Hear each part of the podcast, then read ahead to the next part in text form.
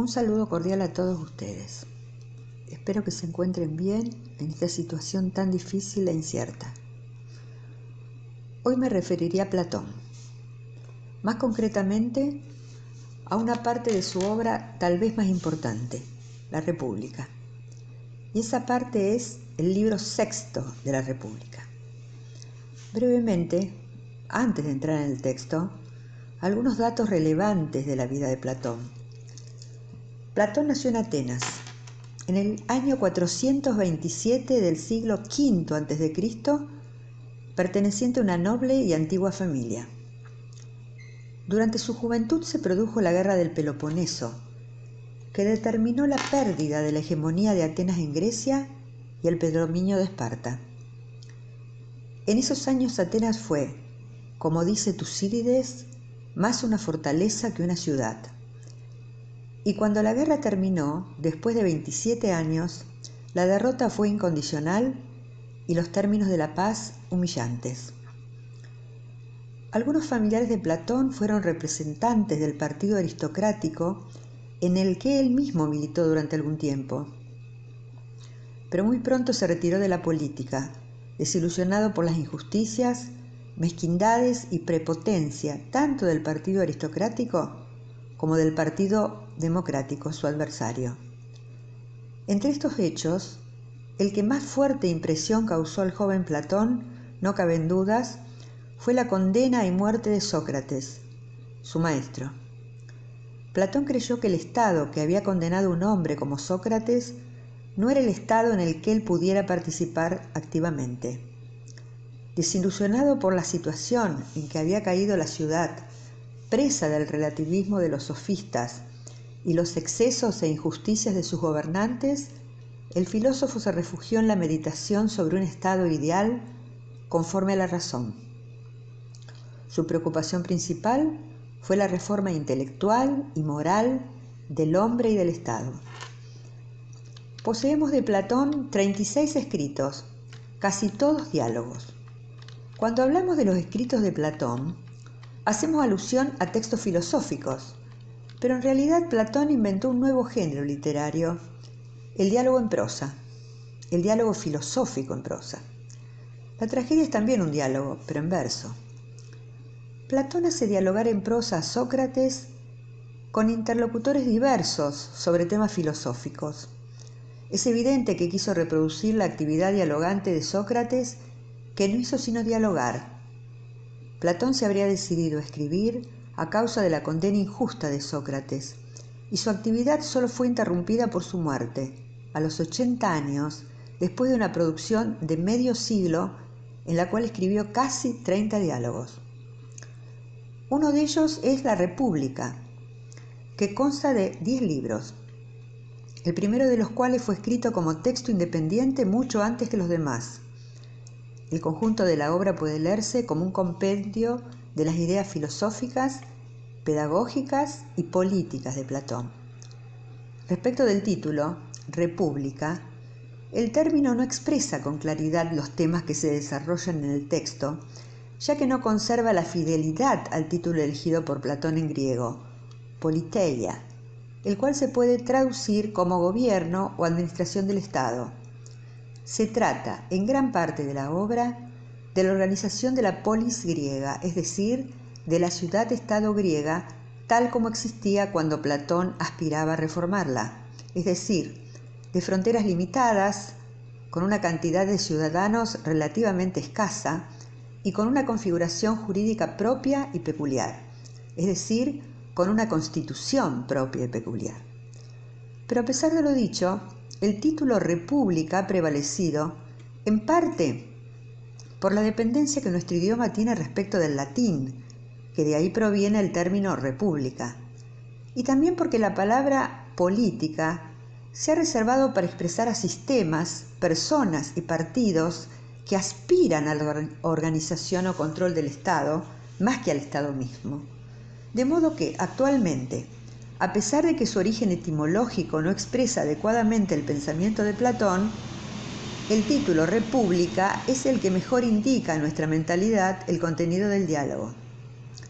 Es conveniente tener en cuenta estos matices que parecen de poca importancia, pero son clave para la debida comprensión del contenido de la obra. No se debe juzgar a Platón desde nuestras preferencias o antipatías originadas en otras circunstancias y momentos históricos. Lo que intento decir es que la República de Platón no responde a la idea de república o Estado de nuestro tiempo.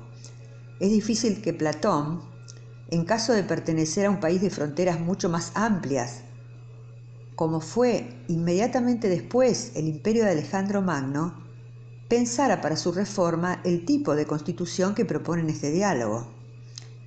Él tenía en mente a Siracusa, a Agrigento, Atenas, Esparta y a las diversas poleis griegas cuya organización conocía muy bien, unas deficientes, otras elogiables.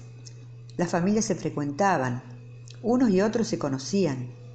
Se sabía cuáles eran las capacidades de cada uno y lo que más o menos se podía esperar de la colaboración común.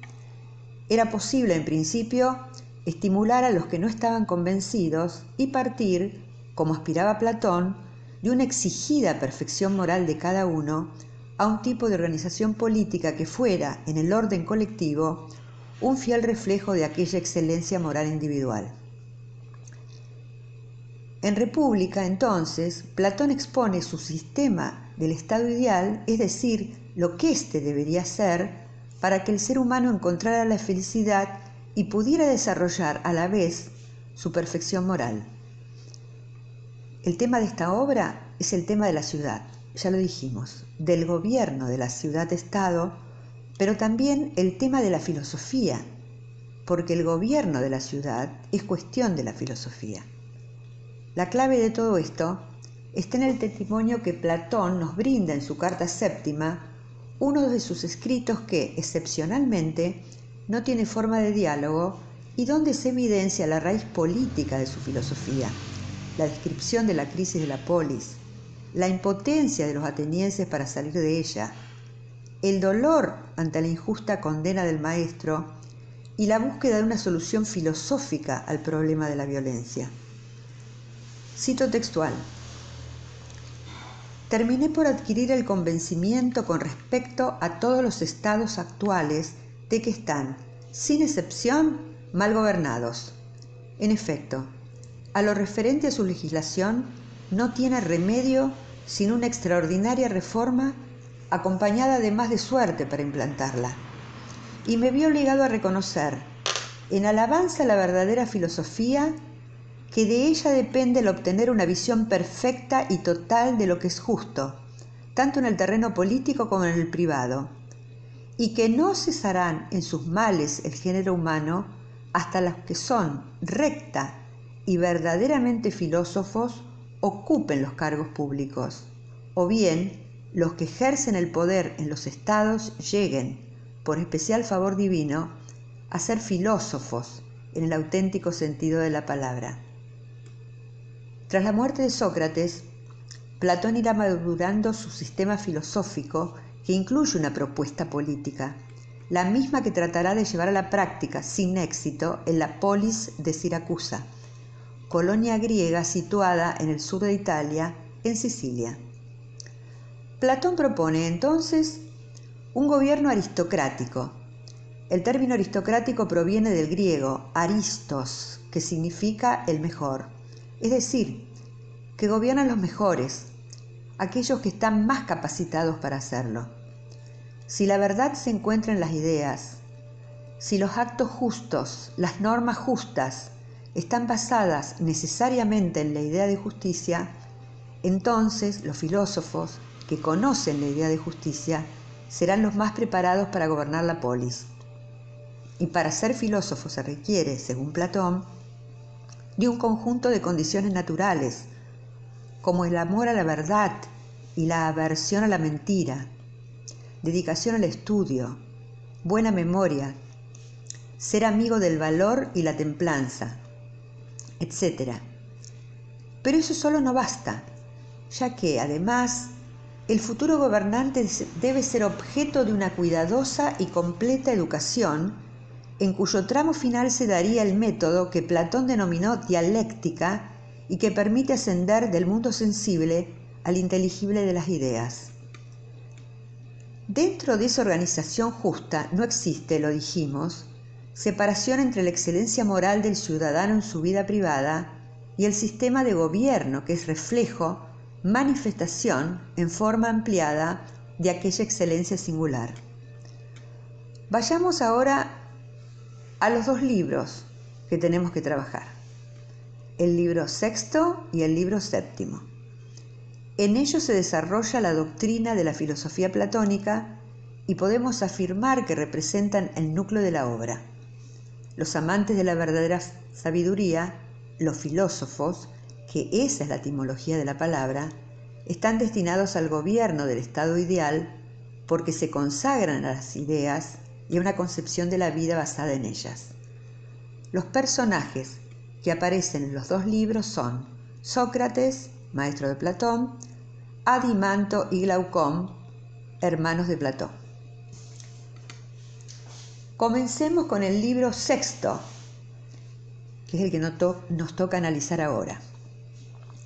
El libro sexto se inicia cuando Sócrates retoma la discusión acerca de la diferencia entre los filósofos y los que no lo son, que es la diferencia entre el que ve lo verdadero en oposición a los que andan errantes, dice, a los ciegos, los privados de conocimiento. Por su naturaleza conviene que sean guardianes, jefes de la ciudad, porque son los más capaces de velar por el cumplimiento de las leyes y las instituciones de la misma hay que precisar entonces en qué consiste esta naturaleza filosófica. Se trata de ver qué es lo propio, las características esenciales que definen al filósofo. Se apasionan siempre, dice Sócrates, por aprender aquello que puede mostrarles algo de la esencia siempre existente y no sometida a los extravíos de generación y corrupción. ¿A qué se está refiriendo? a que el filósofo tiene pasión por conocer las ideas, realidades verdaderas e inmateriales que no perecen, que existen desde siempre y que solamente se pueden aprehender con la mente, es decir, con la razón. La naturaleza de los hombres se caracteriza por lo que desean. Así el filósofo se apasiona por la esencia, la idea siempre existente, es veraz y ama la verdad, encuentra el placer del alma en sí misma, posee templanza, no teme a la muerte, es justo y manso siempre, es inteligente, capaz, tiene buena memoria y es noble y moderado. El no filósofo se pierde y se confunde apasionado por las cosas que nacen y mueren, aquellas que están sometidas al cambio. Por eso los términos utilizados son se extravía por la generación y corrupción. El no filósofo admite la mentira, la falsedad y la ignorancia. Busca el placer de los sentidos, el placer corporal. Gusta de la riqueza. Le teme la muerte y es cobarde. Es lento, olvidadizo. Finalmente es desmesurado. Adimanto admite que en teoría es así pero presenta dos objeciones. En la realidad, los hechos desmienten esa idea del filósofo. Observando de cerca la conducta de los filósofos, algunos son estimados como perversos, corruptos, malos, y otros como inútiles para servir a la polis. Sócrates, entonces, responde que, con la naturaleza filosófica, se producen buenos filósofos que son inútiles y malos filósofos que son perversos. Podríamos decir, se producen A buenos filósofos que son inútiles y B malos filósofos que son perversos. Si tuviéramos un pizarrón lo escribiría. Y, por otro lado, con la naturaleza no filosófica se obtienen falsos filósofos. En primer lugar, se ocupa de responder acerca de los buenos filósofos que admite son inútiles y presenta la parábola de la nave para ilustrar esta aparente inutilidad de los filósofos y el trato que dan las ciudades a los hombres que dice son los más juiciosos. En una nave, nos cuenta Sócrates, hay un patrón, podríamos decir un capitán, el que está al mando de la nave, que es más fuerte que el resto de la tripulación, pero a la vez medio sordo y corto de vista. Y, lo peor de todo, no es entendido en el arte de navegar, es decir, está poco preparado.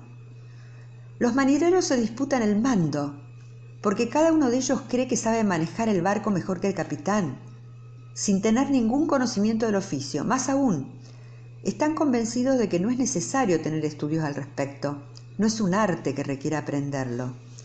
Y es así como se conjuran en contra del capitán o patrón, matando y arrojando al mar a sus preferidos y librándose de él por cualquier medio.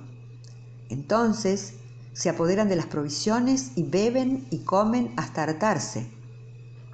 También elogian y tratan de hábiles pilotos a los que empleando la persuasión o la violencia lograron que el patrón del barco les entregara el mando y despreciando como inútil al que se condujo de un modo diferente.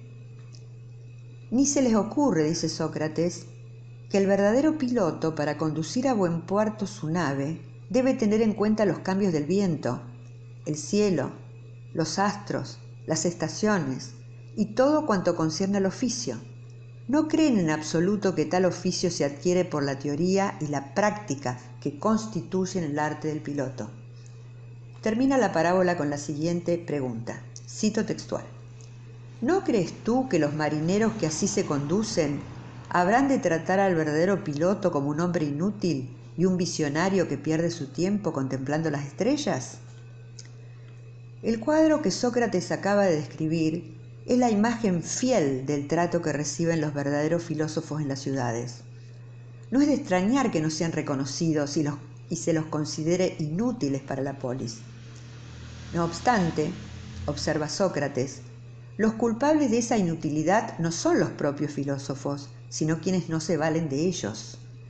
Así como el médico no va a golpear la puerta del enfermo, sino que el que esté enfermo necesita ir a golpear la puerta del médico, de la misma manera, el que tiene necesidad de ser gobernado debe ir en busca del que pueda gobernarle y no que aquel cuyo gobierno pueda ser útil a los demás les suplique que se pongan en sus manos. Termina comparando a los políticos que gobiernan con los marineros y a los denominados inútiles perdidos en la contemplación del cielo y de las nubes con los verdaderos pilotos. Además, según el planteo socrático, la política puede y debe enseñarse. La justicia pertenece a esferas metafísicas y el político necesita esa enseñanza superior. Platón critica al pueblo que no sabe exigir competencia a sus gobernantes y se somete a ineptos y a demagogos. A continuación, Sócrates se va a ocupar de la acusación más perjudicial, la perversidad de la mayor parte de los filósofos. ¿Recuerdan? De aquellos que teniendo condiciones naturales para la filosofía eran perversos, malvados. Y para ello va a volver al tema con que se inicia este libro, la naturaleza filosófica, las cualidades que caracterizan al filósofo. Reitera esas cualidades. En 490A, 490B pueden encontrar una síntesis. ¿Cuáles serían las causas que desvirtúan y corrompen ese carácter en la mayoría de los filósofos, escapando solo unos pocos a los que no llamamos malvados, sino inútiles? Sócrates utiliza otra metáfora para argumentar, la de, la, la de la semilla sometida a un régimen de vida inadecuado que no le permite alimentarse, crecer ni desarrollarse. Del mismo modo ocurre con una naturaleza excelente, provista de todas las cualidades, pero sometida a un régimen adverso. ¿Qué le sucede? Se vuelve mala, como la semilla en la tierra infértil. Ese terreno al que Platón hace referencia es la educación. La educación produce malos o buenos filósofos. Si es conveniente, el que tenga naturaleza filosófica desarrollará todas las virtudes, pero si, como la semilla, cae en un terreno infértil que no les propicio, adquirirá todos los vicios. Y una mala educación es la que brindan los sofistas, quienes, cito textual, no enseñan otra cosa que los mismos principios expresados por el pueblo en sus asambleas y a eso llaman sabiduría. En otra palabra, la demagogia, el agrado o desagrado de la multitud.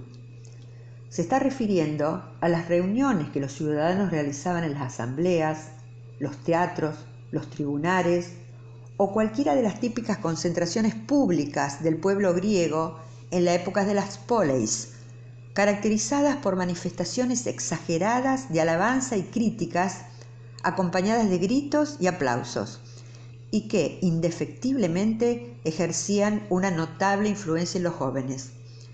¿Qué educación será lo suficientemente sólida para resistir y no naufragar en medio del oleaje de reprobación o de elogio que la arrastra? se pregunta retóricamente Sócrates. Compara al pueblo, que también llama vulgo, multitud, con un animal grande y robusto al cual los sofistas, mercenarios, según palabras de Sócrates, observen y estudian en sus movimientos y apetitos para poder acercarse, tocarlo, saber cuándo está enojado o no, qué significan sus rugidos, y qué voces lo amansan o lo irritan. Creen que el tiempo que invirtieron en conocer al animal y la experiencia obtenida constituye la sabiduría, y se dedican a enseñarla sin ninguna regla que permita discernir en los instintos y apetitos del animal qué es lo bello y lo feo, qué es lo justo y lo injusto, qué es lo bueno y lo malo, conformándose con las apreciaciones del animal y llamando bueno todo lo que le causa placer y malo todo lo que lo irrita y no le gusta, confundiendo lo justo, lo bueno y lo bello con las necesidades naturales, incapaz finalmente de justificar con razones todo lo que afirma. En otras palabras, estos educadores confunden la sabiduría con el conocimiento y los con el conocimiento de los gustos y deseos de una multitud reunida en asamblea que se transforma así en la autoridad suprema. La crítica de Platón se refiere al modo como era ejercida la democracia en su época. Así proceden los sofistas, quienes enseñan cuáles son las preferencias del pueblo y a complacerlas, y a eso llaman virtud. Carecen de un saber riguroso y su supuesta sabiduría se reduce a transmitir las opiniones de la mayoría de la gente, mera doxa, es decir, mera opinión. Se limitan a repetir lo que la mayoría entiende por bello, bueno, justo, sin preguntarse por las causas, sin profundizar en ellas, sin elaborar ciencia, verdadero conocimiento que va más allá de lo mudable y lo sensible. Así es como, sometidas a esta mala educación, las cualidades que constituyen la naturaleza del filósofo lo desvían de su vocación, ya que todas esas cualidades, moderación, valentía, amor por la verdad, etc., se pueden corromper y cambiarse en malas. Los mayores males para la ciudad provienen de estos hombres, así como los mayores bienes provienen de aquellos que han sido educados como la semilla que crece en un terreno fértil, apto para que se desarrolle conforme a su naturaleza. Esos hombres, al renunciar a la ocupación para la que habían sido hechos, llevan una vida contraria a su naturaleza y a la verdad. Mientras que la filosofía, dice Sócrates, amigo de las metáforas, es, abandonado como una es abandonada como una joven huérfana y deshonrada por hombres indignos, que son los culpables de los reproches y objeciones que se hacen a la filosofía, y que hemos desarrollado anteriormente. Estos individuos vulgares, mediocres, incultos, se acercan a esa huérfana, a la filosofía, atraídos por su prestigio, y son los que al principio Sócrates había calificado dentro de la naturaleza no filosófica. ¿Recuerdan? Son muy pocos, concluye Sócrates, los que forman parte del reducido número de filósofos que han disfrutado la felicidad de la sabiduría y han descubierto la insensatez de la mayoría de la gente. sobre todo la de aquellos que se ocupan de los asuntos políticos y la administración del Estado. Por lo tanto, como aquel que durante la tempestad se resguarda detrás de un muro contra un torbellino de polvo y lluvia, se considera dichoso de estar al abrigo de la injusticia, alejado de todo. Su vida retirada y el alejamiento de la política conseguirán resultados, pero no los mayores, por no haber encontrado un sistema político adecuado. Por el contrario, un régimen conveniente lo beneficiaría, le permitiría desarrollarse, cumplir con su destino y al hacerlo, salvar a la comunidad. El planteo de Platón es que no existe ninguna organización política contemporánea a su época que sea apta para la naturaleza filosófica, y es por eso que ésta se altera y se corrompe. Como una semilla exótica que es sembrada en tierras nuevas se adapta a las nuevas condiciones desvirtuándose, así también le sucede a la naturaleza filosófica en un sistema político no adecuado porque se corrompe y pierde su virtud.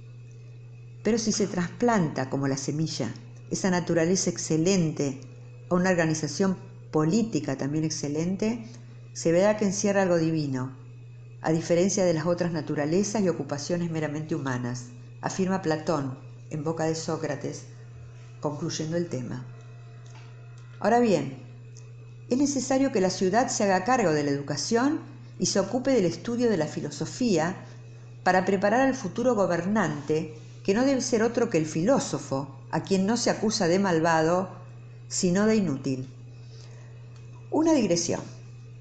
Cuando Platón tenía aproximadamente 40 años, creó un instituto educativo, la Academia, que sobrevivió casi un milenio, pues recién se extinguió cuando un decreto del emperador Justiniano, emperador romano, publicó que los paganos, eh, perdón, prohibió que los paganos enseñasen filosofía. El carácter universal de los estudios impartidos allí, aritmética, geometría, astronomía, etc., no pudo disimular su carácter político Acorde con la propuesta de la República, el filósofo debe estar preparado para gobernar y para eso debe tener una sólida formación. Es así como varios miembros de la academia, empezando por el propio Platón, intentaron orientar la política de gobernantes amigos como sucedió en Siracusa. Volvamos a la obra. Sócrates asegura que el pueblo que ve con malos ojos a los filósofos por culpa de los intrusos que se hacen pasar por ellos, cuando pueda ver con claridad cómo se comporta el verdadero filósofo, modificará muy pronto su opinión y se convencerá de la necesidad de que se haga cargo de la ciudad y la gobierne. El filósofo, cuya mirada está puesta en las realidades realmente reales, como nos dice redundantemente Platón para afirmar la importancia de las ideas, si tuviese el filósofo que hacerse cargo de la ciudad y gobernarla, se esforzaría por hacer extensivo el orden de ese mundo inteligible a las costumbres públicas y privadas de sus conciudadanos. Como gobernante, el filósofo tendrá en su alma el modelo de las ideas que le servirá de guía y ateniéndose a ellas, establecerá en este mundo las normas de lo justo y de lo bueno. Es por ello que hasta el día en que los verdaderos amantes de la sabiduría no tengan autoridad en la ciudad para gobernarla, no habrá remedio para los males de ésta ni de los ciudadanos.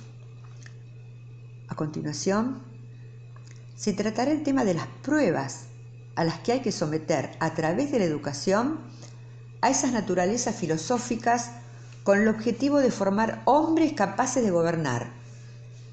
Estos deberán mostrar un gran amor a la polis, y ese amor se pondrá a prueba en medio del dolor o del placer, de modo que nunca lo pierdan, sean cuales fueren los trabajos, los peligros o las vicisitudes a las que estuvieran expuestos.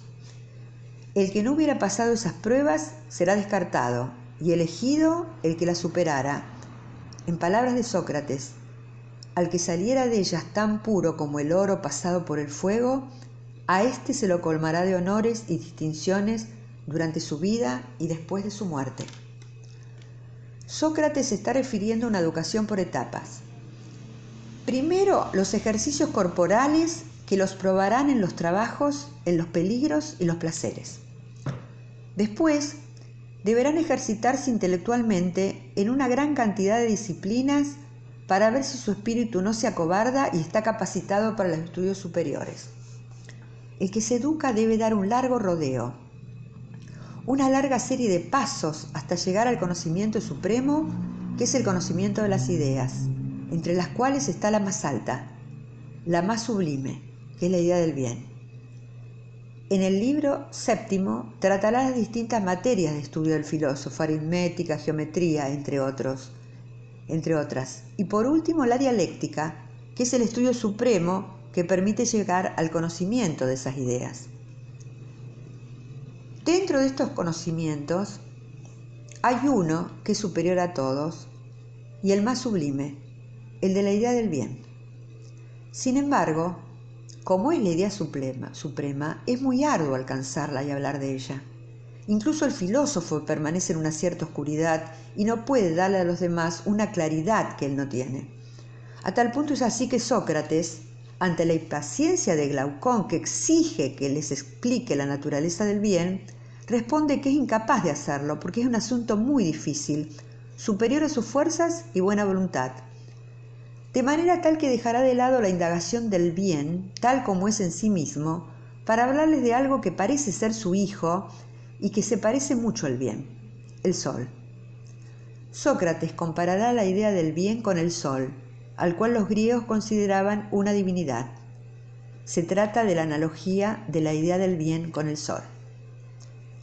Sócrates, entonces, les recuerda a sus amigos la diferencia que ya había explicado entre dos órdenes de entes, las cosas múltiples y perecederas, y la idea que corresponde a cada una de ellas, que es única en cada caso y que se designa como aquello que es.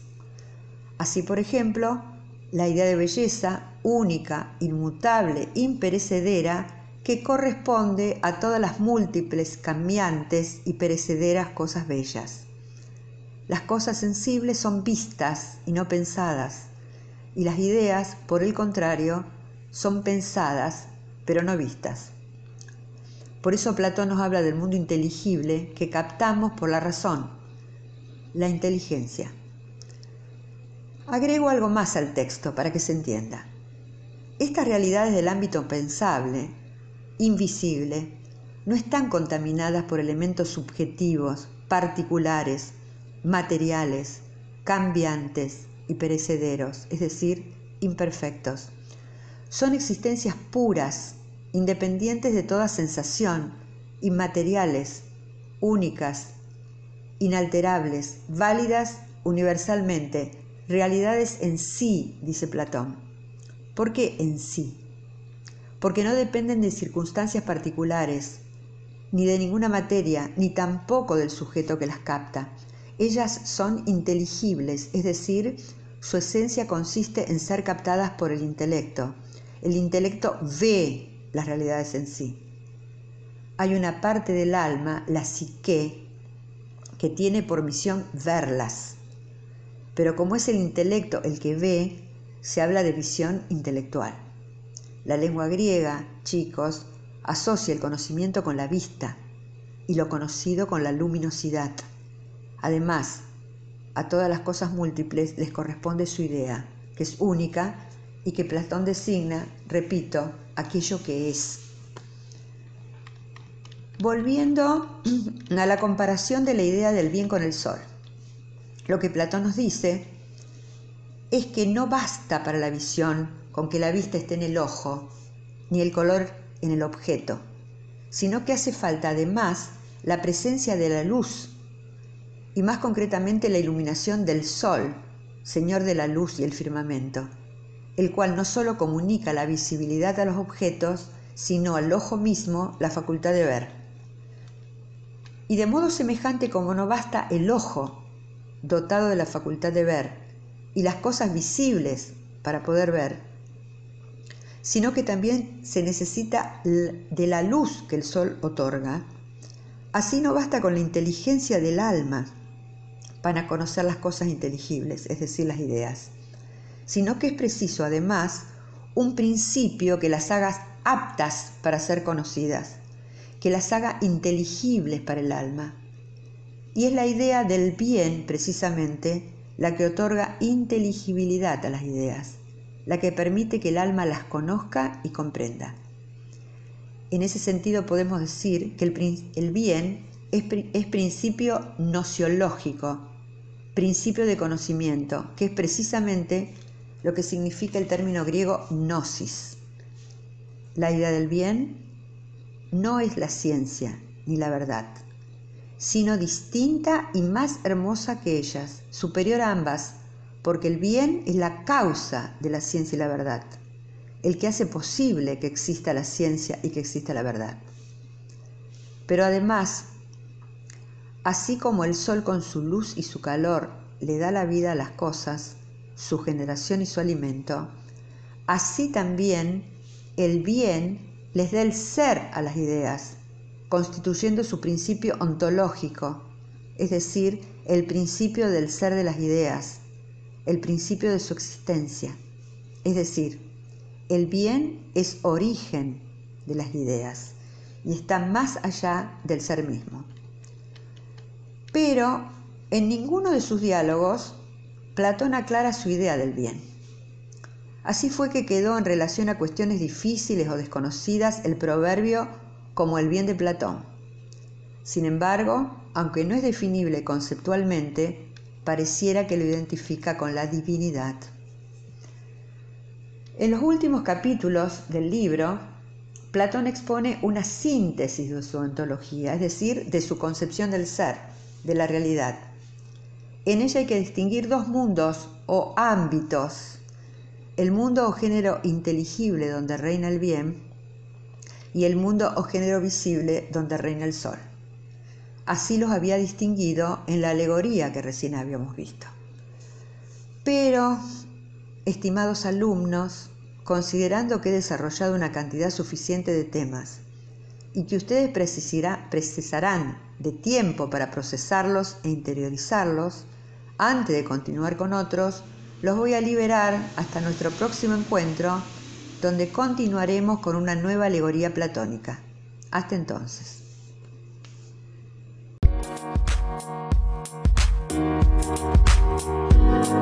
Un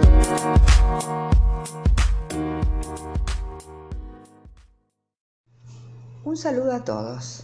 Bienvenidos a este espacio donde retomaremos el libro sexto de República en el lugar donde quedamos, que es el final del libro, donde no solo Platón expone los diferentes tipos de realidades, su ontología les decía, sino también las diferentes funciones cognitivas o tipos de conocimiento que le corresponden a tales realidades, es decir, su nociología. Ahora, la explicación que dará el filósofo será a través de otra alegoría de simple geometría lineal, la alegoría de la línea, también llamada paradigma o símil de la línea. Nos invita el Sócrates del diálogo a representarnos ambos mundos, el visible y el inteligible, en una línea recta continua que se divide primero en dos partes o segmentos y luego cada parte vuelve a dividirse en dos. En cada segmento quedan catalogados todos los seres en virtud de su mayor o menor claridad. Un reconocido comentarista de la obra de Platón ha dicho con todo acierto que la línea es en realidad una escala y una escala de luminosidad. Los dos primeros segmentos corresponden al ámbito sensible, empírico, en el cual están, por un lado, las imágenes que son copias de las cosas físicas, los seres menos claros, menos reales, sombras, reflejos, que pueden ser fabricados, como en un cuadro, o reflejados en distintas superficies, como un rostro en un espejo o la, sombra de algo en una pared. Y, por el otro lado, los objetos que esas imágenes y reflejos representan, es decir, los animales, las plantas y todas las cosas fabricadas por el hombre a través del arte o de la técnica. Concretamente, por ejemplo, árboles reales cuyas imágenes se pueden ver en ríos o lagos como reflejos de los mismos. Estas realidades del mundo visible, así lo denomina, se caracterizan porque son múltiples, materiales, cambiantes y perecederas, sometidas al flujo del devenir, nacen y mueren, aparecen y desaparecen. Respecto de ellas solo se pueden obtener opiniones, puntos de vista subjetivos, ya que la fuente del conocimiento que les es propia es la sensación, el conocimiento sensible. Platón llama imaginación o conjetura, eikasía en griego, al grado más bajo de conocimiento, a la información que se obtiene de las imágenes y sombras, y denomina creencia, pistis es la palabra griega, a la información correspondiente a las cosas sensibles que son reproducidas en las imágenes, los reflejos y las sombras.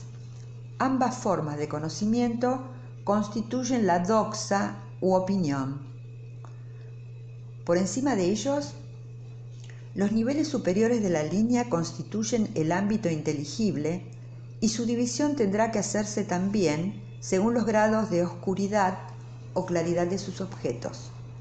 De ellos, el nivel más próximo al mundo visible está constituido por las entidades o ideas matemáticas que permiten razonar sobre figuras, esquemas, diagramas si bien los que se ocupan de este primer nivel inteligible, los matemáticos, no están pensando en ellos, sino en esas ideas a las que esas figuras, esquemas y diagramas se parecen. Dicho de otro modo, se valen de figuras para comprender aquellas cosas en sí que solo pueden conocerse a través del razonamiento, por procesos de abstracción. Así, el triángulo dibujado en el pizarrón es decir, una figura, no es el triángulo al que el matemático se refiere en sus demostraciones, pero sirve de ayuda para pensar en él. Además, una segunda característica de este sector es que los que se ocupan de las entidades matemáticas parten de hipótesis, pero de ninguna manera hipótesis en el sentido moderno de la palabra, como una teoría probable que puede ser verdadera o falsa, y que estamos dispuestos a abandonar si los hechos no concuerdan con ella. Para Platón, en cambio, y también para Aristóteles, la hipótesis no es ninguna verdad provisional, sino la verdad última que por el momento ha podido alcanzar la ciencia en cuestión. Y no solo última, en el sentido que no requiere posterior verificación, sino también, y esto es lo más importante, en cuanto a que estas verdades o postulados son autosuficientes.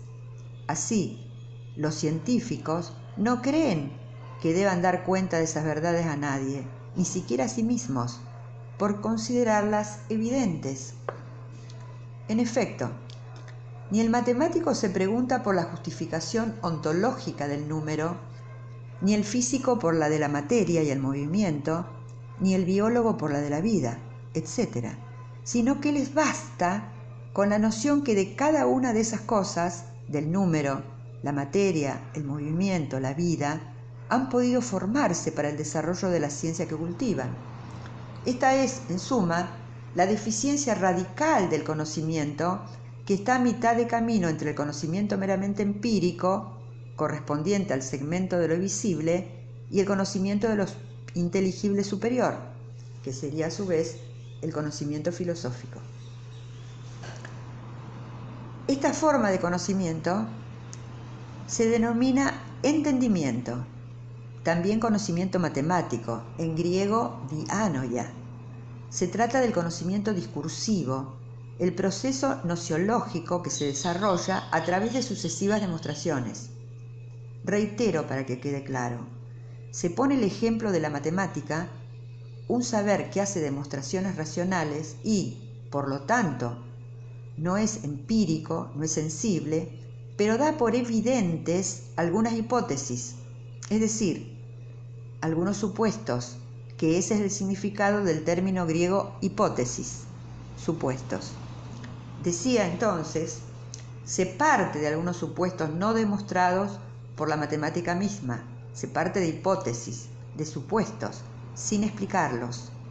De este modo, hacen discursos en, en vista del cuadrado en sí y la diagonal en sí, y no en vista del cuadrado ni de la diagonal que dibujan, y así con todo lo demás.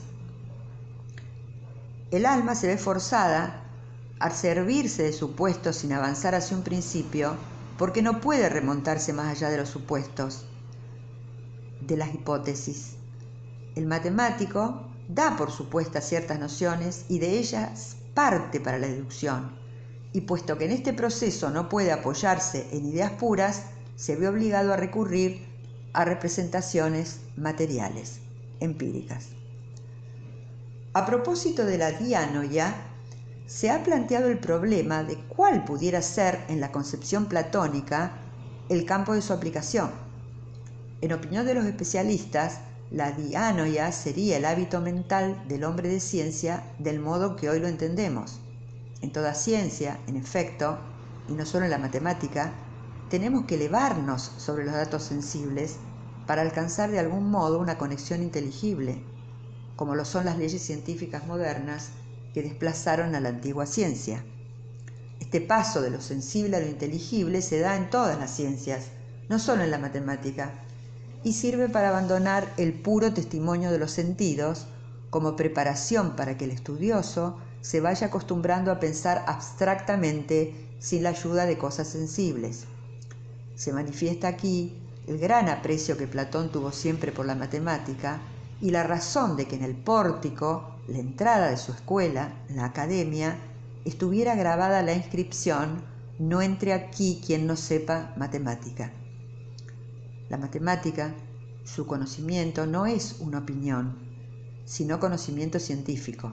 Su objeto, sin embargo, las entidades o ideas matemáticas, por no poder desprenderse del todo de la representación sensible y de las hipótesis, constituyen la sección inferior del dominio inteligible.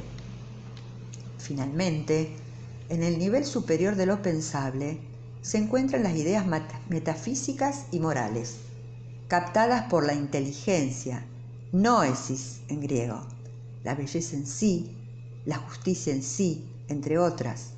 Y en la cima está la idea de las ideas, la idea suprema, el bien en sí. En este nivel, la razón dialéctica parte, como lo hace el matemático, de las hipótesis, pero no como principios, sino realmente como supuestos, considerándolos peldaños y trampolines. Así dice Sócrates, para alcanzar el principio supremo, no supuesto, no hipotético, el cual se advierte claramente es la idea del bien. Y una vez que haya llegado a ella, la razón irá pasando una a otras las deducciones que del, que del bien dependen hasta que descienda a la conclusión sin recurrir en absoluto a nada sensible, considerando solamente las ideas en sí mismas. La dialéctica es el instrumento que nos lleva al conocimiento de las ideas, es la técnica de moverse, entre comillas, en el mundo de las ideas, determinando las relaciones entre unas y otras que se encuentran orgánicamente ordenadas, subordinadas las más particulares a las más generales, formando una especie de pirámide cuyo vértice es la idea suprema que fundamenta a todas las demás y les da sentido.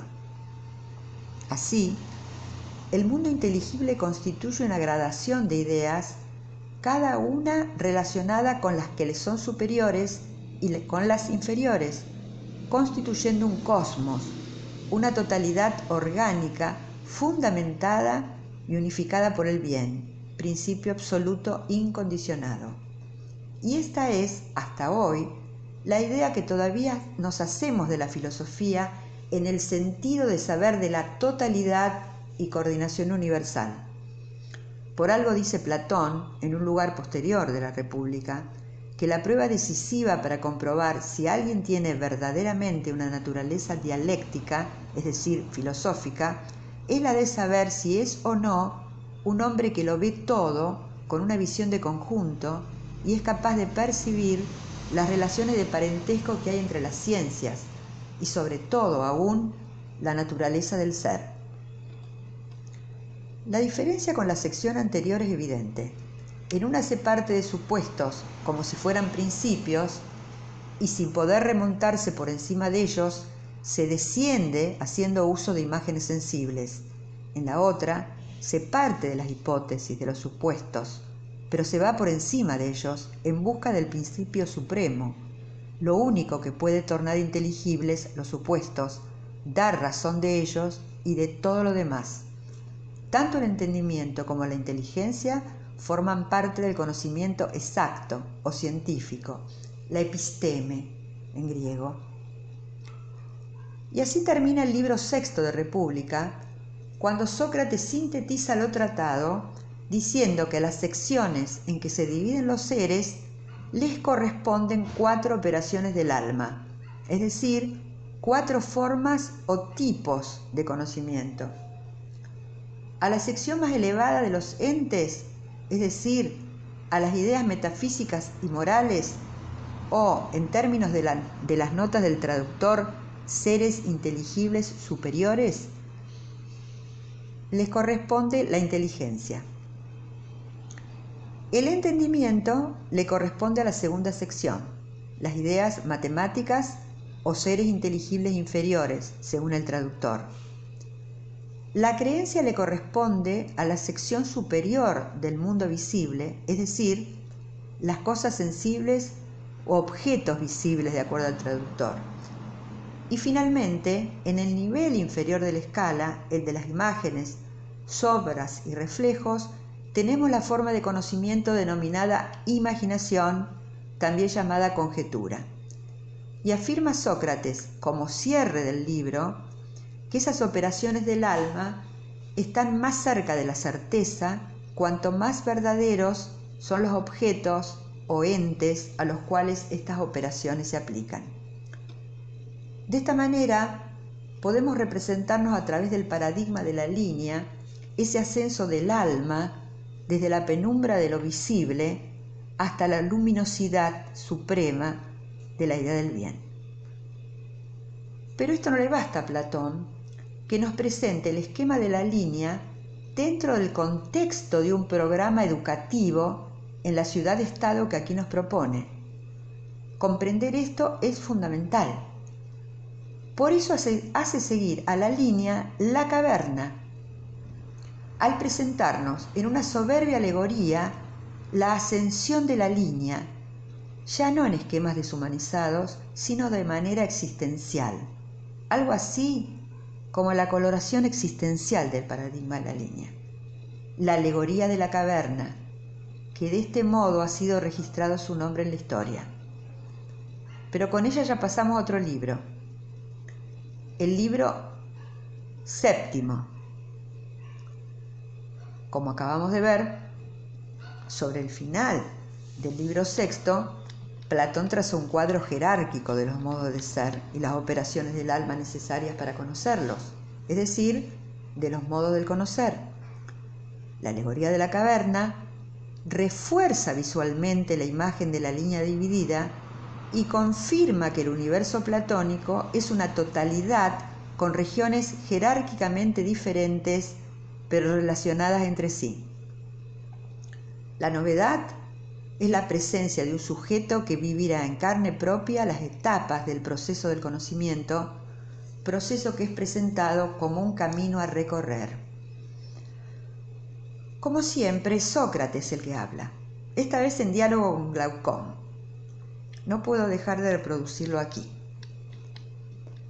Cito textual entonces y ahora compara nuestra naturaleza en cuanto a su educación o falta de educación con una imagen como la siguiente. En el interior de una morada subterránea en forma de caverna, imagínate allí a unos hombres encerrados desde niños, encadenados por las piernas y el cuello, de tal forma que tengan que estarse quietos y solo puedan mirar hacia adelante, pues las cadenas les impiden volver la cabeza hacia atrás. a sus espaldas, detrás de ellos, a cierta distancia y cierta altura, hay un fuego cuyo resplandor los alumbra. Y entre el fuego y los cautivos se extiende un camino escarpado, a lo largo del cual imagina que se ha construido un pequeño muro, como el biombo que se alza entre los titiriteros y el público, por encima del cual aquellos muestran sus muñecos. Imagínate además que unos hombres llevan a lo largo del pequeño muro y por detrás de él objetos de todo tipo cuya altura supera la del muro objetos que representan en piedra o en madera figuras de hombres y animales y toda clase de utensilios. Extraña escena y extraños cautivos, interrumpe Glaucón. Semejantes a nosotros, responde Sócrates. Y acá termino la cita textual. Recomiendo a los alumnos intentar dibujar esta caverna ubicar en ellas a los cautivos, la pequeña, la pequeña tapia, el pequeño muro, como el de los titiriteros, el fuego, el camino escarpado, y los hombres que caminan con, con esos objetos sobre sus espaldas. Entonces, les decía, la alegoría de la caverna solo reproduce dramáticamente el abstracto esquema desarrollado en el libro anterior. Estos hombres, dice Platón en boca de Sócrates, son como nosotros, porque no ven de sí mismos o de sus compañeros de prisión, sino las sombras proyectadas por el fuego sobre la pared que está frente a ellos y de los objetos que llevan los que pasan detrás del muro, solo pueden mirar lo proyectado por el fuego en el fondo de la caverna. Si los prisioneros pudieran conversar entre ellos, creerían que los objetos de sus visiones son reales. Para tales cautivos, la verdad no sería otra cosa que las sombras de los objetos artificiales que son transportados a sus espaldas incluso de las voces de los hombres que caminan llevando los objetos, solo escuchan el eco proyectado sobre el fondo, creyendo por eso que las sombras hablan. Su vida transcurre entre puras sombras y cuando conversan entre ellos, creen estar hablando de lo real. Con su fina percepción de la naturaleza humana, Platón no los representa sufriendo, sino dedicado a una singular actividad, la única a su alcance. Identificar con toda exactitud las sombras que desfilan y su orden de sucesión, a fin de poder predecir cuánto volverán a pasar estas o aquellas. De esta actividad hacen un certamen regular y lo toman con tanto entusiasmo que se otorgan premios, honores y recompensas a los más hábiles en el arte de la identificación y predicción. Tan cómodos están en su situación que ya verán ustedes más adelante lo que sucede con el cautivo liberado que regresa. Les decía entonces que Platón establece una, una analogía entre nuestra cotidiana percepción del mundo y la de unos imaginados cautivos de la caverna. Esas sombras proyectadas son el mundo natural, el que aquí percibimos, nuestra vida, la vida común de los seres humanos, es semejante a la de esos prisioneros porque vivimos en el error, en la ilusión de creer que la verdadera realidad es el mundo en el que vivimos. Nunca será demasiado el énfasis que yo ponga en destacar el hecho fundamental de que, como dice Sócrates, los prisioneros de la morada subterránea son semejantes a nosotros. Así como esos cautivos no ven sino sombras, comenzando por la de ellos mismos, y no oyen sino ecos. Así también la mayoría de los hombres no tienen de sí mismos y de cuanto les rodea o les atañe, sino visiones y conceptos deformados por el medio en que nacen y viven, prejuicios, pasiones, intereses y distorsiones de todo tipo que, al igual que el pequeño muro de la caverna, se interponen entre ellos y la realidad verdadera para mantenerlos encorvados, cautivos de sus prejuicios, pasiones, intereses y deseos. Y al igual que los cautivos, tiene a las imágenes y sombras en las que están sumidos por la única realidad posible. Sócrates continúa y propone imaginar el caso de la liberación de uno de los cautivos que emprende un recorrido. Aclaro que es forzado a ello, dice el texto, por la fuerza se lo arrastra por la empinada y escarpada cuesta, sin soltarlo antes de llevarlo hasta la luz del sol. Es decir, hasta el exterior de la caverna.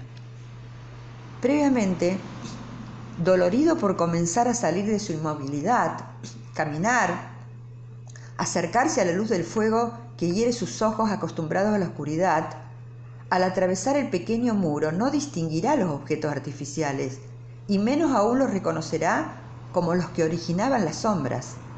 Quedará confundido. Y si alguien le preguntara qué son esos objetos, no podría responder.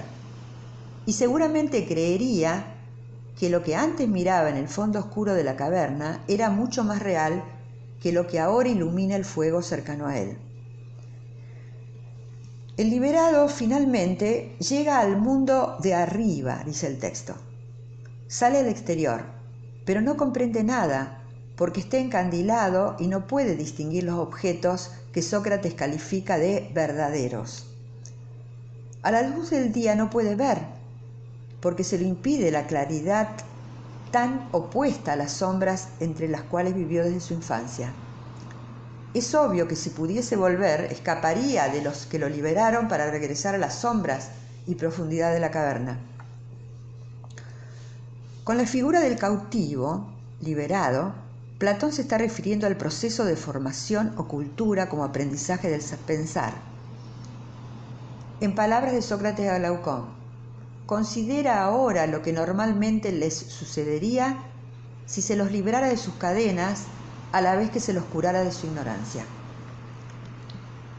Poco a poco se irá acostumbrando, adaptándose a la nueva situación.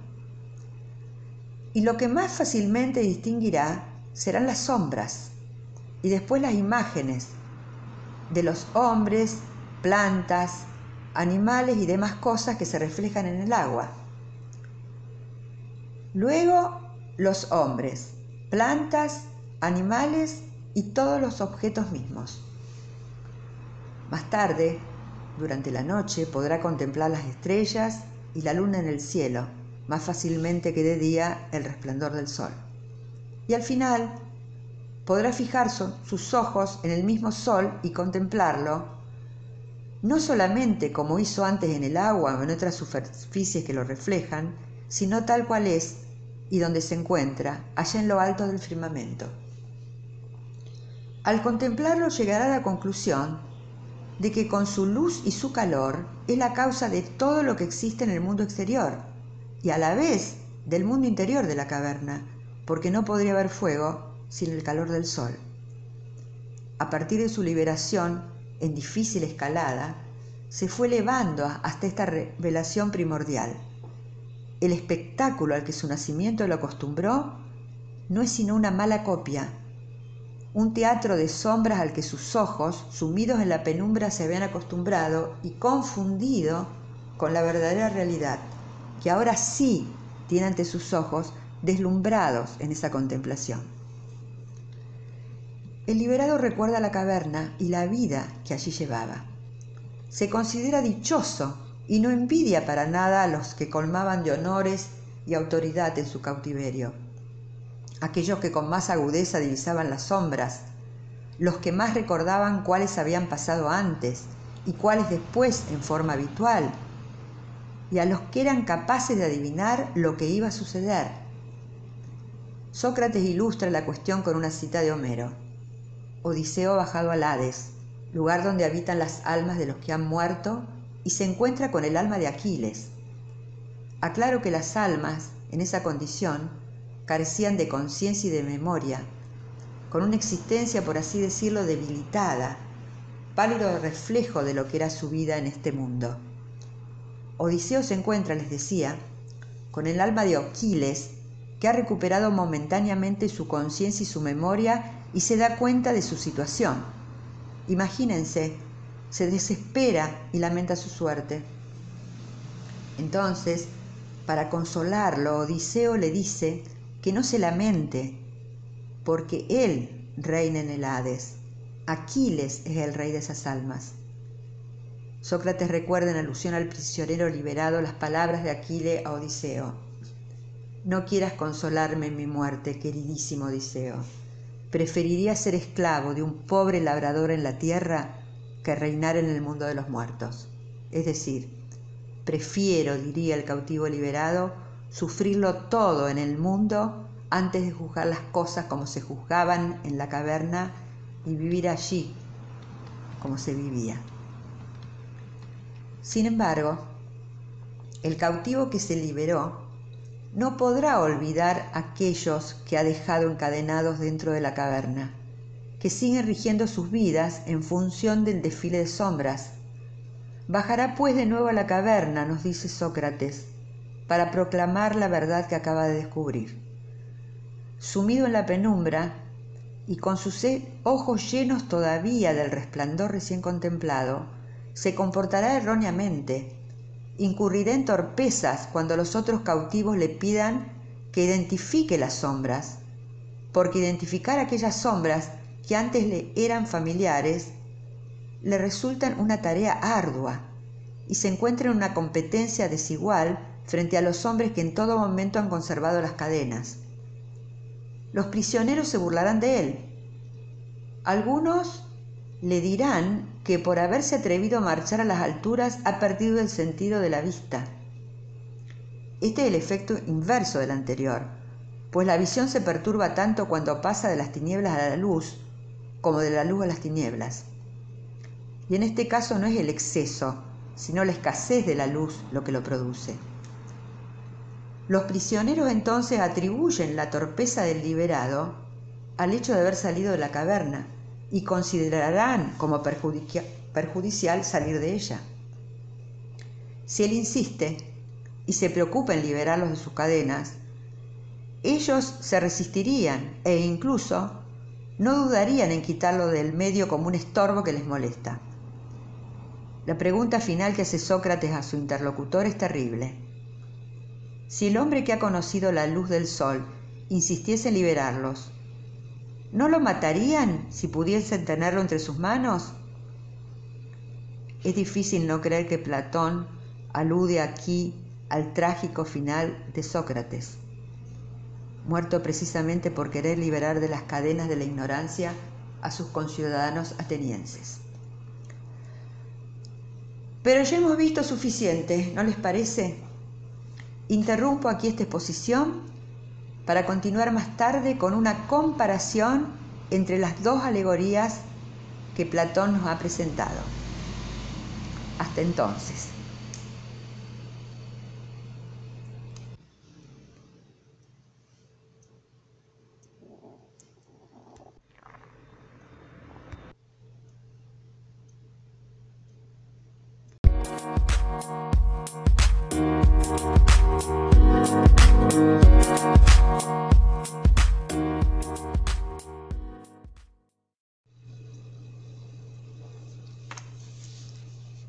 Los saludo cordialmente a todos ustedes y retomamos el libro séptimo de República donde lo habíamos dejado.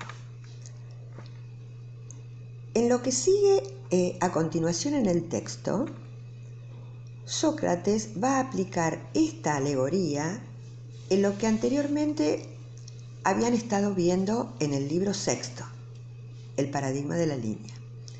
En pocas palabras, Sócrates nos da a entender que la caverna se comprende por la línea y viceversa.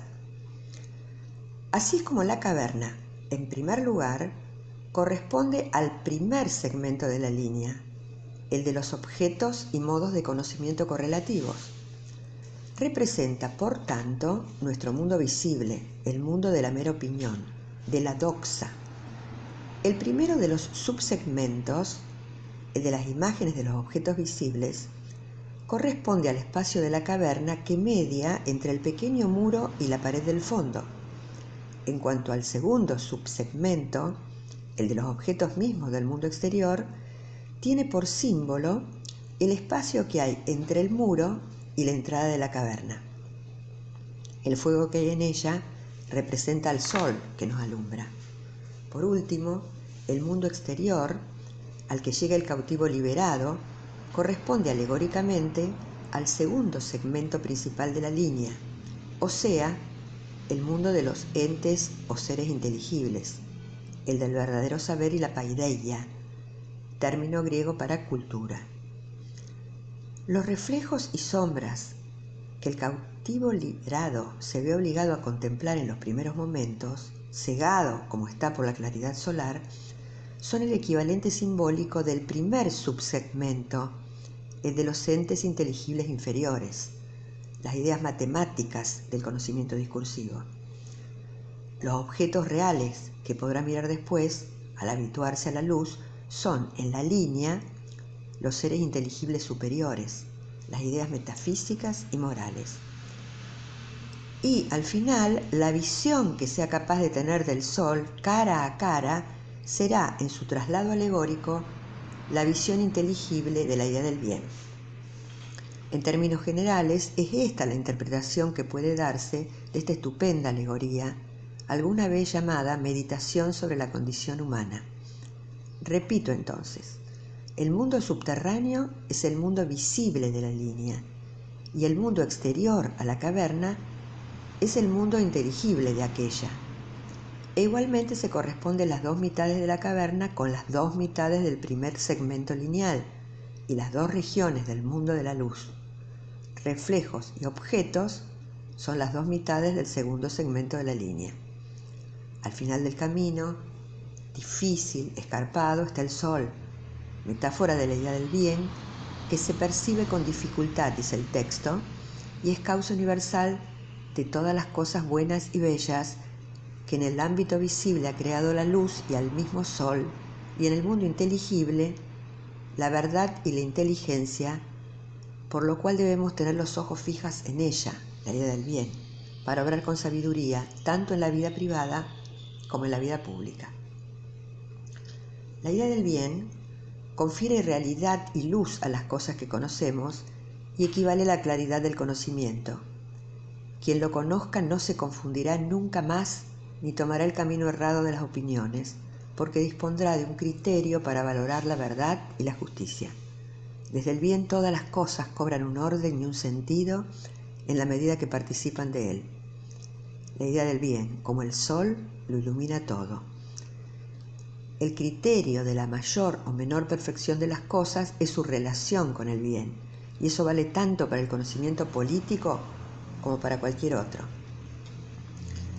El que ha llegado a esas alturas, dice Sócrates, se ha exigido un gran esfuerzo y sufrimiento, pero la recompensa es conocer el criterio de la belleza y la verdad perfectas. De ahí la felicidad que embarga al prisionero liberado y la piedad que experimenta por sus antiguos compañeros del cautiverio. Puede creer que padecería cualquier cosa antes que soportar su vida anterior de encarcelado, pero también siente la obligación de compartir lo que sabe con los prisioneros de la caverna que lo desprecian y creen que el sabio, textuales palabras, por haber subido hasta lo alto, se había estropeado los ojos. Sócrates compara el alma que está confundida, turbada, porque no puede reconocer los objetos, con los ojos que no ven adecuadamente. Se pregunta cuál es el origen de esa dificultad. Pueden ser dos. Cuando se pasa de la oscuridad a la luz o de la luz a la oscuridad. Es decir, en el primer caso, se trata del proceso por el cual se sale de la ignorancia, como el cautivo liberado, cegado por la luz, Cito textual, un volverse del alma desde un día nocturno a uno luminoso. En el segundo, es la dificultad del que pasa de una vida luminosa a las tinieblas, como el cautivo que desciende de la luz y retorna. De él se burlan los que están presos. Sócrates entonces, a partir de lo dicho, cree necesario revisar la noción de educación que, según dice, no es lo que ciertos hombres pretenden ellos entienden que educar es colocar el saber donde no lo hay, como si se pusiera la vista en ojos ciegos. Sócrates no puede aceptar esto, que el saber pueda ponerse, colocarse en el alma. En el alma de cada uno, dice, está el poder, la facultad de aprender y el instrumento para hacerlo, a semejanza del ojo que se aparta de las tinieblas hacia la luz. Aparece acá el postulado básico de la teoría platónica de la educación, al decirnos que ésta no puede ser lo que cierta gente, los sofistas desde luego, se imaginan que es, la inyección del saber en el alma hasta entonces ignorante, tal y como si se infundiese la visión en los ojos de un ciego. Algo como, al, ah, perdón, así como los cautivos, no hay que darles la visión que ya tienen, sino hacerles volver sus ojos de las tinieblas a la luz, otro tanto habrá que hacer con el alma del educando, ya que en toda alma existe tanto la facultad de aprender como el instrumento, el órgano apropiado, y lo único que hace falta es orientarlo en la dirección correcta. Y así como los cautivos de la caverna no pueden ver la luz natural con solo volver la cabeza, sino que han de hacerlo con todo el cuerpo al dirigir sus pasos hacia la entrada de la cueva, Así también habrá que proceder con el ojo del alma, entre comillas obviamente, que deberá volverse de las tinieblas a la luz en compañía del alma entera, apartándose de las cosas perecederas, de todo lo que nace, hasta poder contemplar el ser y lo más luminoso de todo lo que es, que es la idea del bien. La educación, por consiguiente, resulta así ser el arte de la conversión del alma, de toda ella, y no solo de su potencia intelectual, pues se trata de una operación que implica la participación total del sujeto y que ha de hacerse, por lo tanto, como dice Sócrates, con toda el alma. Conversión como el acto de volver la cabeza y dirigir la mirada hacia, también traducido el término griego como rotar o girar. Vemos así como la caverna platónica es también una imagen de la paideia, es decir, de la educación concebida como reforma integral del hombre. Esta alegoría de la caverna, expresión tal vez la más importante de la teoría de las ideas, es simultáneamente expresión de la teoría platónica de la educación. Poniéndose de manifiesto, no hay que olvidarlo, cómo las ideas platónicas no son únicamente los arquetipos eternos de la naturaleza, sino también, y es probablemente lo que importa a Platón sobre todo, los arquetipos de la conducta y las instituciones humanas. Sigamos con el texto. Sócrates recalca la importancia del hábito y el ejercicio en la educación entendida como el arte, la técnica, diríamos hoy, de dirigir el alma con el método más eficaz y si está desviada, corregirla. Y por eso es necesaria la educación desde la niñez. A continuación, Sócrates afirma que una lógica consecuencia de todo lo que hasta aquí ha expresado es que no podrán gobernar adecuadamente la polis los hombres que no recibieron educación y no tienen conocimiento de la verdad, pero tampoco los que se pasaron toda su vida en el estudio contemplando la verdad. Los primeros porque no tienen vista en la vida la única cosa a la que es necesario apuntar cuando se obra tanto privada como públicamente. Una digresión al respecto. Esa única cosa a la que se refiere Platón es la idea del bien, donde aparece claramente que no es solo un concepto metafísico, sino también ético, la meta de la conducta, tanto como la causa última del conocimiento y la existencia. Sigamos con los que pasaron toda su vida estudiando.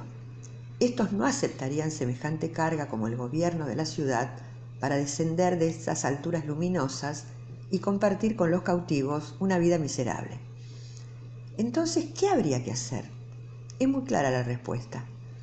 A ellos, Sócrates y sus amigos, como fundadores de esta polis ideal, diríamos hoy, les corresponde obligar a los mejores hombres a ocuparse de los asuntos de la comunidad y darles también buenas razones para esa obligación que les impone.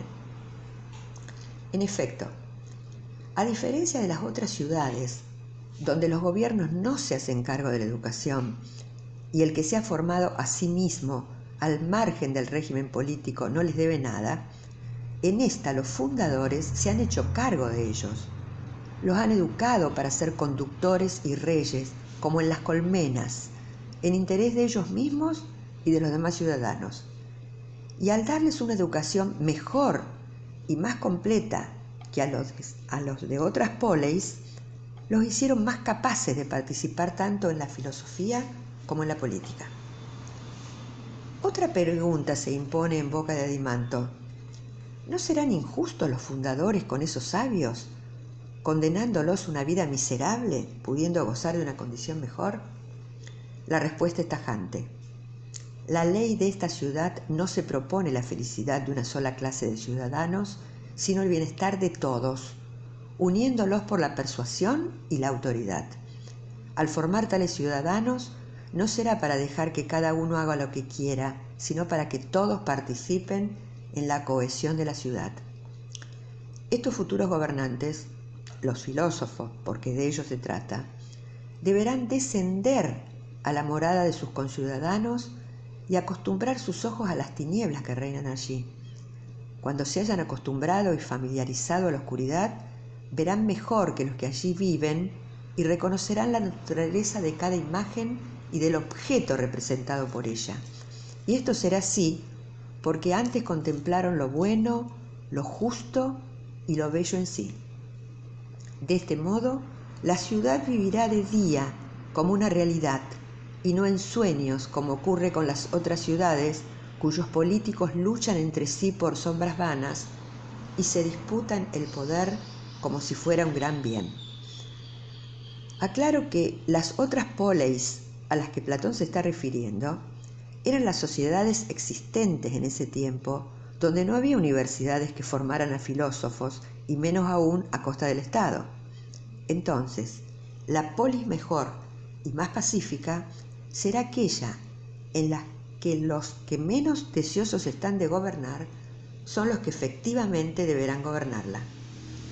¿Cómo no rendirse ante la fuerza de estos argumentos? En una ciudad bien gobernada mandarán los que son ricos de verdad, porque no es por la riqueza que han de alcanzar la felicidad, sino por una vida virtuosa y sabia. Contrariamente, en otras ciudades, quienes se ocupan de los asuntos públicos son políticos poco dotados y ansiosos de bienes materiales, convirtiendo el gobierno en botín y asunto de disputa. Esta guerra doméstica e intestina acaba con ellos y con el resto de la comunidad. Es obvio que, concluye Sócrates, los fundadores de la ciudad deberán encargarse de educar a los verdaderos filósofos para que se ocupen del gobierno de la misma. Ahora bien, ¿cómo se formarán tales hombres? ¿Cómo se logrará ascender por ese camino escarpado y difícil? Un camino de ascenso hacia la realidad al que llaman filosofía. A partir de este momento, 521c del texto, Platón se extiende sobre los detalles de una técnica pedagógica de la educación que habrán de recibir aquellos cuyas cualidades acrediten que pueden llegar a ser guardianes de la polis. En esta técnica pedagógica, que tiene un sentido ético-político, se trabaja, es obvio en el texto, en base al ejemplo del ascenso del prisionero hacia la luz. Obviar estos detalles técnico-pedagógicos para dedicarme a lo que es la culminación de estos estudios, la dialéctica, y solo enumeraré las materias que formaban el plan de estudio platónico para educar a los filósofos, aritmética, geometría, astronomía y la armonía o música, no como saber técnico, aclaro, sino como teoría científica y matemática. Eran estas las cuatro disciplinas matemáticas entonces conocidas y en orden de complejidad creciente. A estas ciencias las denomina preludio de una melodía que los filósofos necesitan aprender. La ciencia suprema, la dialéctica, que representa el ejercicio de la inteligencia pura aplicada a las ideas. Sócrates vuelve a la imagen de la caverna para ilustrar, como dice, la melodía que la dialéctica ejercita. Este ejercicio es semejante al de la vista cuando ensaya mirar primero a los seres vivos, luego a los astros y finalmente al sol mismo. Del mismo modo, cuando se intenta por la dialéctica llegar a lo que es en sí cada cosa, sin recurrir a sensación alguna y por medio de la razón, no detenerse antes de captar solamente con la inteligencia, repito, sin el auxilio de los sentidos, captar lo que es el bien en sí mismo, llegando al término de lo pensable, lo inteligible, como aquel prisionero de la alegoría llegó con la vista al término de lo visible metafóricamente expresado, el método dialéctico, cito textual, es el que dirige lentamente hacia lo alto el ojo del alma, sacándolo del lodazal de la barbarie donde estaba hundido. U otra traducción, sacando poco a poco los ojos del alma del grosero barro en que yacen sumergidos. El camino que se ha recorrido a través de esos estudios preliminares recuerda la incapacidad del cautivo liberado para mirar a los animales, las plantas y a la luz del sol. Solo podía mirar los reflejos en el agua y las sombras de las cosas reales. Pues bien, todo ese camino recorrido que constituye el preludio, es decir, los estudios previos, tiene el poder de elevar lo mejor que hay en el alma, su inteligencia, hasta la contemplación del mejor de los entes, la idea del bien, tal como en la alegoría de la caverna, se elevaba el órgano más penetrante del cuerpo hacia la contemplación de lo más brillante del lugar visible, el sol. La dialéctica, insiste Sócrates, es el único método que trata de encontrar de modo sistemático la esencia de cada cosa en sí, a diferencia de la mayoría de las artes, técnicas, podemos decir hoy, que o bien se ocupan de los gustos y opiniones de los seres humanos, o bien de la creación y fabricación de objetos, o bien del cuidado de las cosas creadas naturalmente o fabricadas artificialmente. Las otras artes, refiriéndose a las que constituyen el preludio de la melodía dialéctica, ellas sí tienen relación con la esencia de las cosas, captan el ser, pero su conocimiento es semejante a un sueño, porque en tanto se sirven de supuestos, y no renuncian a ellos, no pueden contemplar su visión real. ¿Recuerdan? Se está refiriendo a las características del saber matemático del cual hablamos en el paradigma de la línea. En efecto, si no conocen el principio y ligan la conclusión y los pasos intermedios a algo que no conocen, ese encadenamiento no puede considerarse verdadera ciencia. Por consiguiente, el método dialéctico es el único que marcha remontándose más allá de los supuestos, ascendiendo al principio último, utilizando como auxiliares a las cuatro ciencias o técnicas. Aclaro ahora que habría que darles un nombre más claro que el de dox opinión, pero más oscuro que el de episteme, ciencia. Podría ser, entonces, denominado este tipo de conocimiento pensamiento discursivo, si bien, agrega Sócrates, no es el momento de discutir sobre nombres. Lo importante es que el alma comprenda cuál es su condición en relación con el saber. Llegado a este punto, solo resta seleccionar a quienes se educará para ser gobernantes y cuáles deberán ser sus cualidades naturales. Pasaré por alto esta parte donde se enuncian cualidades ya señaladas en el libro sexto, templanza, nobleza de espíritu, sagacidad, facilidad para aprender, amor por la verdad, entre otras. Será muy importante prestar atención a aquellos que tengan disposición para la dialéctica y demuestren constancia y firmeza en el estudio de las demás enseñanzas, en los trabajos de la guerra y todos los ejercicios que la ley prescribe. Pero esta tarea requiere una gran vigilancia, advierte Sócrates, ya que no hay que permitirles la práctica de la dialéctica cuando, son, cuando son muy jóvenes, porque la toman como un juego, contradiciendo sin cesar a los que los refutan, gozando con las discusiones y destrozando con razonamientos a los que se les acercan. Lo único que logran con estos juegos es desacreditar a la filosofía. Un hombre más maduro y moderado podrá ejercitar la dialéctica, no por el placer de divertirse argumentando en contra, sino imitando a los que discuten para descubrir la verdad. De este modo, hará que se respete la actividad del filósofo y no la expondrá al desprecio.